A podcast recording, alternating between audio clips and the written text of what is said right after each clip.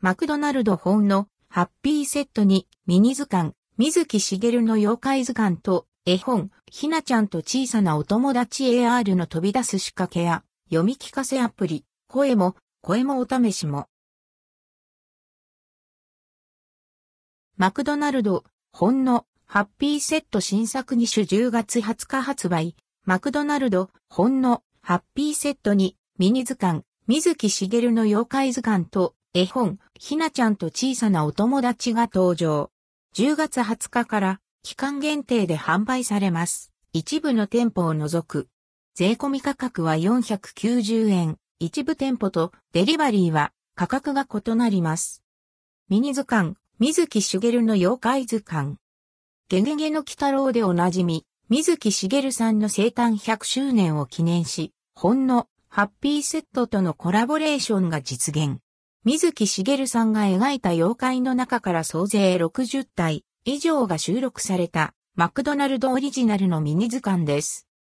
ミニ図鑑の中では案内人の鬼太郎が塗り壁、一旦木綿、傘化け、ガシャドクロなどおなじみの妖怪から各地方に伝わるマニアックな妖怪まで水木しげるさんが描く様々な妖怪の生態や秘密を紹介。また、AR 技術によって妖怪が飛び出す仕掛け、スマホで姿も、音も飛び出す。妖怪はスマートフォンで AR マークがついた図鑑の妖怪を読み込むと、粉木じじいや小豆洗いなどが図鑑からに飛び出し、喋ったり音を出したりして、まるで本当にそこにいるかのような存在感で動きます。さらに、ハッピーセットオリジナルの妖怪クイズもついており、奇妙で怖いけれど、どこか愛らしい個性豊かな妖怪たちの魅力が詰まったミニ図鑑となっています。絵本、ひなちゃんと小さなお友達。